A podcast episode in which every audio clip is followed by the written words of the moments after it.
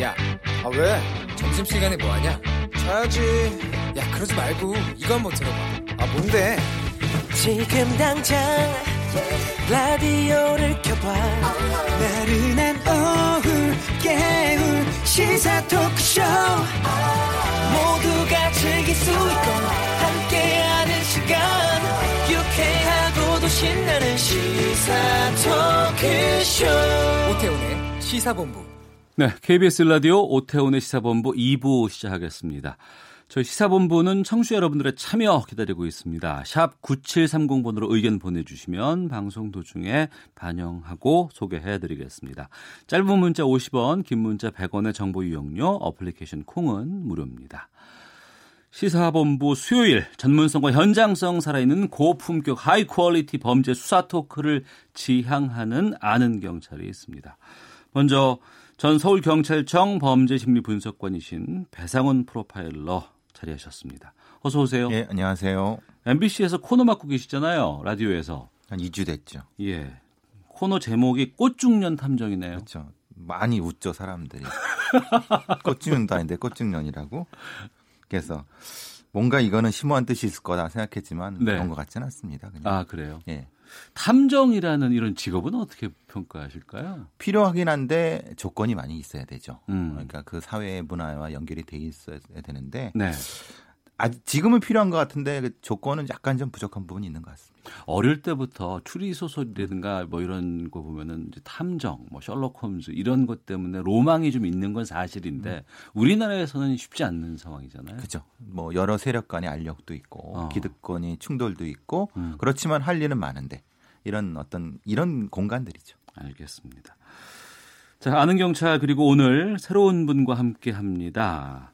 장용진 사건 전문 기자가 나오셨습니다. 어서 오십시오. 안녕하십니까. 예. 법대 출신이고 사건 전문 기자로 유명하신 분입니다. 먼저 청취자 여러분들께 인사 말씀 좀 부탁드리겠습니다. 네. 사회부 기자만 20년째 하고 있고요. 음. 소속 회사는 바뀌어도 출입처는 안 바뀌는 기자. 그리고 가끔은 좀 많이 질러대서 네. 오늘만 사는 기자라고 불리기도 했던 장용진입니다. 네.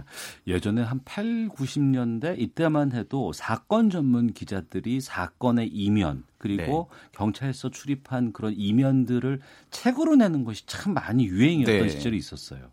얼마 전까지 이제 모 신문 같은 경우에는 그 사건 전문을 하- 했던 그런 기자들이 예. 연재를 하기도 했죠. 그래서 예, 이렇게 예. 미제 사건만 음. 또는 아주 그 흉악한 사건들만 따로 모아서 연재를 하기도 했었는데 네. 어 워낙에 또 많이 얘기를 하다 보니까 조금 요즘은 식상하다 식상하다는 그런 얘기도 좀 듣고 있죠. 음. 저희 고품격 high quality 범죄 수사 토크를 지향합니다. 알겠습니다. 자, 배상원 프로파일러 장영진 사건 전문 기자와 오늘 아는 경찰 본격적으로 시작해 보겠습니다. 우리나라가 마약 청정국이라는 말이 있었습니다만 최근엔 이 말이 무색할 정도로 마약 관련된 사건 사고 끊이질 않고 있고 먼저 최근에 남양유업 창업주의 외손녀 황하나 씨에 대한 경찰 수사가 연예계로 확대되고 있다고 하는데 장 기자님 먼저 이 연예계에 있는 지인이 마약을 줘서 투약했다 이렇게 지금 황하나 씨는 주장을 하고 네. 있습니다. 어떤 내용인지 혐의는 무엇인지부터 좀 정리해 주시죠. 지금까지 이제 구속영장 청구서 등뭐 드러난 혐의를 살펴보면은 황하나 씨의 혐의는 크게 세 가지로 분류가 될 것 같아요. 그러니까 2015년에 약 두 차례에 걸쳐서 마약을 투약한 혐의, 그리고 2018년부터 최근까지 또 마약을 투약한 혐의가 있겠고요. 그다음에 거액을 주고 공범을 매수한 혐의, 네. 그다음에 2015년 이 조모 씨 등에게 마약을 판매한 혐의 이런 혐의 등등가 있습니다. 어. 근데 이제 지금 이런 상황을 보면은 황하나 씨가 상당히 주도적인 범행을 한 것으로 보이는데 예. 황 씨는 아 내가 주도적인 것이 아니라 어. 나는 어디까지나 게임에 빠졌다. 예. 가끔은 강요 혹은 강제로 어, 마약을 하게 됐을 뿐이다라고 주장을 하고 있는 것으로 보입니다. 말씀해 주시는 혐의는 상당한 것 같습니다. 여러 건이 있고요. 그런데 지금 황하나 씨의 진술은 아는 사람이 아는 연예인이 줬다라고 해서 불똥이 다른 곳으로 좀 튀는 것 같은데 왜 이런 말을 했다고 보세요? 마약 관련 범죄는 제조, 유통, 투약 크게 세 단계로 나눠지는데요. 어, 첫 번째부터 세 번째까지 형량이 첫 번째가 제일 큽니다. 네. 아, 뭐 제조 같은 경우는 뭐 사형까지도 갈 수 있는 거고, 음. 근데 투약 같은 경우는 단순 투약 같은 경우는 집행유예나 뭐 이렇게 될 수도 있기 때문에 네. 예를 들면 그것도 고의적이지 않은 음. 누군가한테 꾀임에 빠져서 단순하게 우발적으로 뭐 이런 부분들 그런 경우 형량이 훨씬 떨어집니다. 음. 그렇기 때문에 본인의 주장 그리고 특히 어떤 아주 대단히 유명한 연예인이 어떤 권유를 해서 내가 어쩔 수 없이 했기 때문에 이 얘기 뭐냐면 사실은 자기는 음, 죄가 없다는 것과 동일한 얘기입니다. 어. 그리고 논점을 사실은 굉장히 많이 흐리는 부분인 거죠. 네. 지금은 사실 인터넷이나 여러 어, 저 많은 얘기가 도는 것은 그게 누구냐? 음. 라는 쪽으로 이제 턴하고 있지 않습니까? 네. 결국은 황하나라고 하는 사람의 마약류 범죄가 사실은 연예인 누구로 이게 돌아가는데 그 말은 굉장히 큰 아이디어를 주는 거죠. 지금 상황은. 어, 예. 예. 이 경찰들뿐만 아니라 몇 분들 이제 법조계 인사들 얘기를 종합해 보면 황 씨가 지금 대단히 영리하게 대응을 하고 있다 이런 얘기를 해요. 그럼 왜냐하면 법적인 조력자가 누가 좀 뒤에서 있다는 거죠. 아주 영리하게 효과적으로 보- 그 변호사의 조력을 받고 있다라는 어. 얘기인데 이게 마약 사건에서 형을 감경받는 거의 공식 같은 게 세 가지 정도가 있다 그래요. 네. 첫 번째 공범이라든지 다른 마약쟁이를 불어라. 음. 그두 번째가 뭐냐면 스스로 치료를 받겠다고 자원한 것처럼 보여라. 네. 그다음에 세 번째 다른 사람의 꾀임이나 강요에 의해서 어쩔 수 없이 했다라고 주장을 해라. 요세 가지인데 요 세 가지가 딱 맞아 떨어지는 거거든요. 예. 특히 황하나 씨가 체포된 곳이 서울대병원의 폐쇄병동이잖아요. 그러니까 여기가 아, 예, 예. 정신과 질환을 저 아마 치료하는 곳으로 보이는데 아. 왜 갔는지는 좀 더 살펴봐야 되겠습니다만 네. 지금 같은 상황에서 본다면 아 나 마약 치료하려고 갔어라고 어. 주장할 수도 있는 거거든요. 예. 내가 자발적으로 갔다. 어. 그러니까 지금 진행되는 과정을 보면은 상당히 어 영리하게 감경을 받기 위해서 적극적으로 활동하고 있는 게 아닌가 이렇게 보입니다. 언론뿐 아니라 대중들이 이 황하나 씨 관련해서 많은 관심을 가지고 공분을 사고 있는 이유는 바로 이건 것 같아요. 2015년인가요? 그러니까 마약 사범에 대한 재판 과정에서 이름이 나왔음에도 불구하고 그 사건이 진척이 되지 않았고 불기소 처분돼서 끝났다. 그냥 사건이 그냥 유야무야 됐다는 그 부분인데 이번에도 보니까 그 부분에 대해서 공범에게 1억을이라는 돈을 주고 사건을 무마하려 했다라는 의혹도 지금 사고 있습니다. 두 분은 이 이야기에 좀 가능성이 있다고 보시는지. 첫 번째 그 돈을 받았다고 하는 분은 지금 부, 부인하고 있습니다. 어. 자기는 받은 적이 없다라고 예. 하는 건데 사실은 돈이 오갔다고 하면 현금으로 오갔기 때문에 그걸 확인할 수 있는 방법은 사실은 매우 복잡할 수 있고 안- 뭐 그걸 입증하기 어려울 수 있습니다. 그러니까 그런데 문제는 물론 계좌 추적 이런 걸 통해서 할 수 있겠지만은 음. 이 얘기는 어, 결국은 여러 가지 당시에 관련된 8명 중에서 처벌받은 건 실제로 그 사람밖에 없다. 아니면 그 사람과 한 사람밖에 없다라고 하면은 네. 나머지는 같이 마약을 했는데 아니면 오히려 공급한 건 다른 사람인데 왜 그럼 이게 무슨 일이 벌어진 거냐 이 상황에서 음. 그러면 돈 얘기는 자연스럽게 연결되는 거고 그러면 혹시 조 씨라고 하는 사람이 역으로 역으로 어떤 특정한 마약을 하는 사람들이 있는데 이게 일종의 섭외가 된 것일 수도 있다라고 하는 합리적 의심이 된다는 겁니다. 그러니까 근데 하필 또 이 조모 씨가 승린 씨와 관련되어 있는 여러 그 클럽과의 뭐 연관성 이런 얘기가 되니까 이 사건이 도대체 어떤 사건인지가 아직 그림이 안 잡히는 겁니다. 네. 잡혔다고 생각하지만은 예. 그, 장 기자님, 요거 하나만 확인해 주셨으면 좋겠는데, 황하나 씨가 경찰 신문 조사 과정에서 중간에 옷이 바뀐다는 얘기가 네. 나와요. 세 번 정도 바뀐 걸로 돼 있죠. 근데 경찰 신문 과정에서 이렇게 옷을 바꿔 입을 수 있을 만한 그런 여유가 있는 건지, 그렇게 해줄 수 있는 시간이 있는 건지 어떻게 보십니까? 글쎄 그 경찰서 유치장에 있을 때는요 갈아입을 수는 있습니다. 특히 이제 옷을 갈아입는 그 상황이 뭐냐면 구속 영장도 발부되지 않은 시점이기 때문에 사실 어. 긴급 체포 상태이기 때문에 네. 옷을 갈아입는 게 불법이라든지 문제 특혜로 보기는 어렵습니다. 어. 다만 네. 에, 이 특히 좀 하나 짚고 넘어가야 되는 것은 뭐냐면은 이황 씨가 맨 처음 입고 왔던 옷은 이게 환자복이었잖아요. 음. 환자복을 입고 사실 유치장에서 생활하기 되게 힘들 겁니다. 좀. 네. 그래서 아마 옷을 빌려 입었던 것 같아요. 음. 그래서 그리고 나머지 이제 영, 영장 실질 심사를 받으러 갈 때 자기 옷을 입었는데 네. 이 과정이 대단히 그, 그 보통 사람들이 볼 때는 대단히 불편하게 보였을 가능성이 있어 보입니다. 어, 그렇다고 해서 이걸 갖고 예, 특혜다라고. 보기는 어렵습니다. 알겠습니다. 근데 원래 사법 절차상에서는요 원칙적으로는 무죄 추정의 원칙이 되고 음. 실제로는 그런 어떤 수위라든가 이런 걸 입는 것이 아니기 때문에 사실은 사법을 입어야 되는 게 맞는데 네. 여태까지의 또 국민 정서의 관행이란 건 또 다른 부분이기 때문에 음. 이런 부분이 있는 거죠. 알겠습니다. 게다가 어제 유명인이죠. 방송인 로버트 할리 하일 씨의 필로폰 투약 혐의로 어, 지금 구속영장이 지금 청구돼 있는 상황입니다. 네. 자택에서 주사기도 발견됐고 간이 검사에서 양성 나, 반응이 나왔다고 하는데 이런 그 결과들 사실들은 어떤 의미를 갖는 건가요? 어느 분이 말씀하실까요? 장 기자님. 예. 그리고 제가 몇 가지 추가로 다 드러난 것이 있다고 하는데 이게 CCTV 같은 게 확보가 돼 있다 그래요. 거래를 아, 하는 CCTV가 확보가 돼 있다고 하고요. 아 거래까지 되는. 네, 어. 주고 받는 것으로 보이는데 그런 CCTV가 있다고 하고요. 그다음에 마약 판매자가 이제 인터넷으로 광고를 올렸는데 예. 그 거기에 접속한 기록, 그다음에 어, 전화라든지 또는 송금을 한 기록이 이미 나왔다고 합니다. 그러니까 이 부분은 그러니까 이미 마약을 구매해서 투약하고 현재 그 여력, 여력이 남아 있다는 그 약효가 남아 있다는 걸로서를 볼 때 거의 그 마약 투약은 거의가 명백한 현재 유죄로 봐야 될 것 같다라는 생각이 드네요. 그러니까 최근까지 예. 최근까지 할 수. 있다는 겁니다. 음. 예. 근데 이분이 변호사 출신이시잖아요. 네, 미국 법 변호사. 미국 유타주 예, 변호사죠. 법을 좀 잘 아시는 분인데 이렇게 인터넷으로 약을 사거나 이런 행위를 할까라는 의구심을 갖는 분들이 많이 계시더라고요. 네, 상습적으로 범죄를 하는 사람들은 어느 정도 기간이 지나면은 그에 대한 어떤 경각심이 떨어지는 경우가 존재합니다. 그러니까 음. 그러니까 초기에와 후기쯤 후기라고 하는 게 이제 검거되기 바로 직전 같은 경우는 상당히 어떤 조심성이 떨어지는 경우가 존재하는 그런 상태가 아닐까 싶어 갖고 네. 근데 물론 물론 조사는 더 해봐야 되겠지만요. 예. 음. 그리고 최근 마약 거래 동향 자체가 일종의 트렌드라고 해야 될까요? 이런 게 있는데 예. 이런 것이 보통 다 이렇게 인터넷으로 거래가 됩니다. 어. 그래서 해외 서버에 광고를 올리면 그 그래서 그 보고 음. 그 국제 대표로 그 돈을 받 그 물건을 받고요. 돈은 또 비트코인 같은 가상화폐로 지급을 한대요. 아 그래요. 네, 그래야지 흔적이 안 남으니까요. 어. 네. 그 중간에 그것을 약간 환전해 주는 사람도 존재하는 거고 네. 포인트는 환전해 주는 사람이고 던지기 할 때는 특정한 포스트를 가지고 거기서 공급하는 형태. 그러니까 수사 포인트는 두 가지입니다. 예. 어. 근데 일부에서는 이렇게 연예계 마약 스캔들이 계속 잇따라 터져 나오면서 정작 중요한 버닝썬 수사. 최근 보면 버닝썬 수사 같은 경우에는 더 이상 앞으로 진척되는 상황은 안 그렇죠. 보이는 것 같거든요.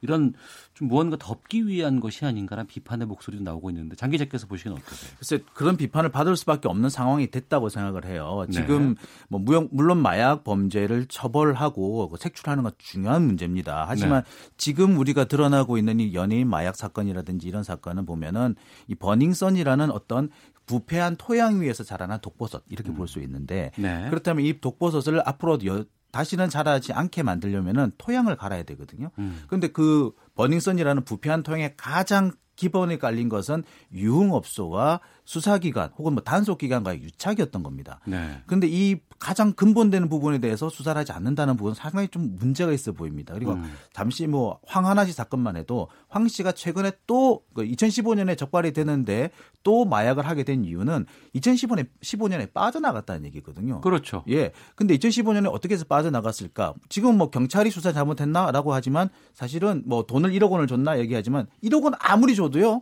그 수사기관 내부에서 공모 혹은 방조한 사람이 없으면 불가능합니다. 네. 이런 유착 의혹 자체, 그러니까 부패한 토양 자체를 걷어내야 하는데 이 부분에 대해서 수사가 계속되지 않으면서 자꾸 그 너무 좀 말초적인 자극을 할 수 있는 이런 기사가 자꾸 나온다는 게 뭐 그래서 새로운 연예인이 등장하고 한다는 게 이게 좀 문제가 있지 않느냐 지적을 할 수밖에 없을 것 같아요. 이 부분에 대해서는 배상원 프로파일러 사실 말씀 있으실 예, 것 같아요. 실제로 이제 경찰들이 예전에 독재 정권도 그렇지만은 때 하는 나쁜 짓들의 방법이 뭐냐면은 네. 그냥 놔두는 겁니다. 그러니까 언론들이 그 이거 이제 조금 이제 황- 황색 언론들이 얘기하다 놔두면은 음. 자연스럽게 이런 쪽으로 그럴 수밖에 없습니다. 연예인 쪽이라든가 재벌상수 쪽으로. 네. 그러면은 거기 쪽에 이거 일종의 설거지하는 방식으로 되더라는 반복되는 거죠. 그러면은 이슈가 이렇게 쭉 이쪽으로 흘러갑니다. 네. 그러니까 그것을 누가 고의적으로 은폐했다 아니면 이걸 틀었다라고 얘기하지 않아도 자연스럽게 되는 부분. 그럼 그거를 어떤 중심을 잡아서 수사를 해야 되는데 결국은 나중에 보면은 우리가 도대체 뭘 한 거지?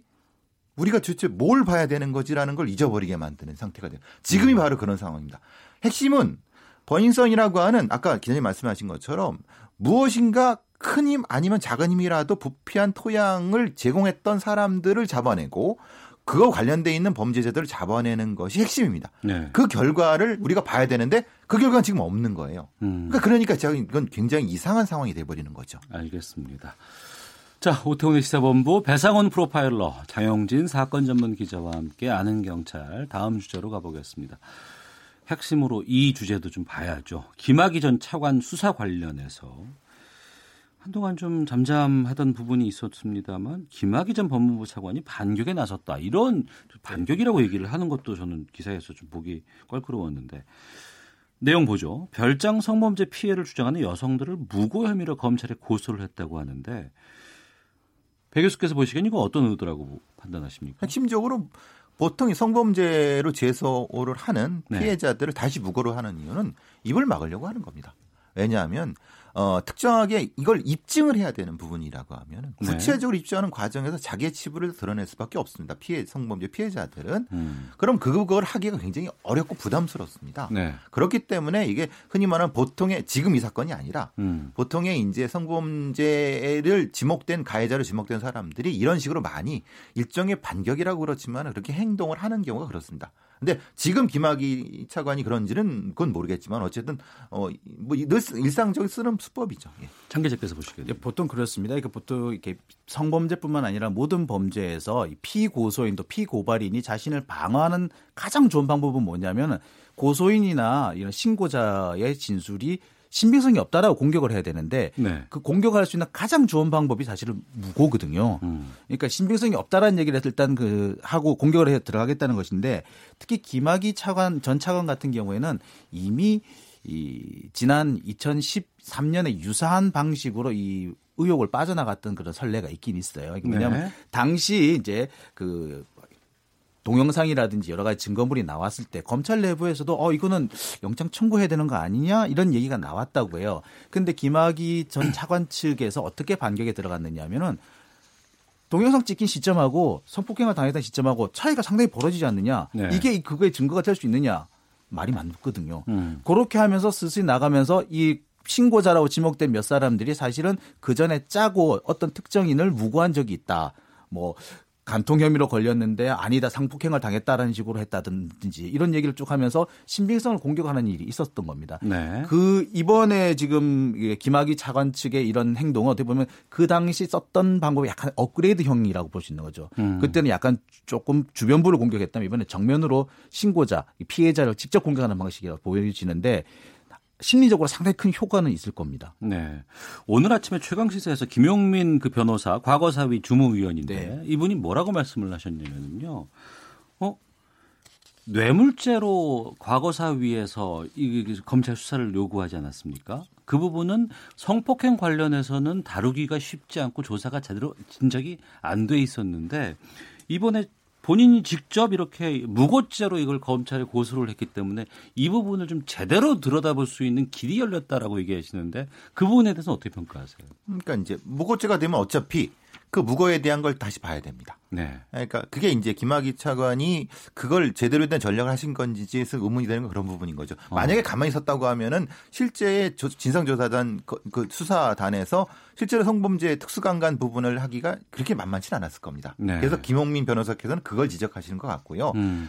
어쨌든 지금 두 가지 부분이다. 특수강간 부분과 뇌물 부분은 이건 동전의 양면일 수밖에 없는 겁니다. 같이 네. 들여봐야 되는데 어. 어. 디 하나를 빼놓는다고 하면 이건 큰 문제가 될 수 있죠. 네. 김학의 전 차관에 대해서 많은 분들이 이 사건에 대해서 분노하고 있는 지점은 이건 것 같아요.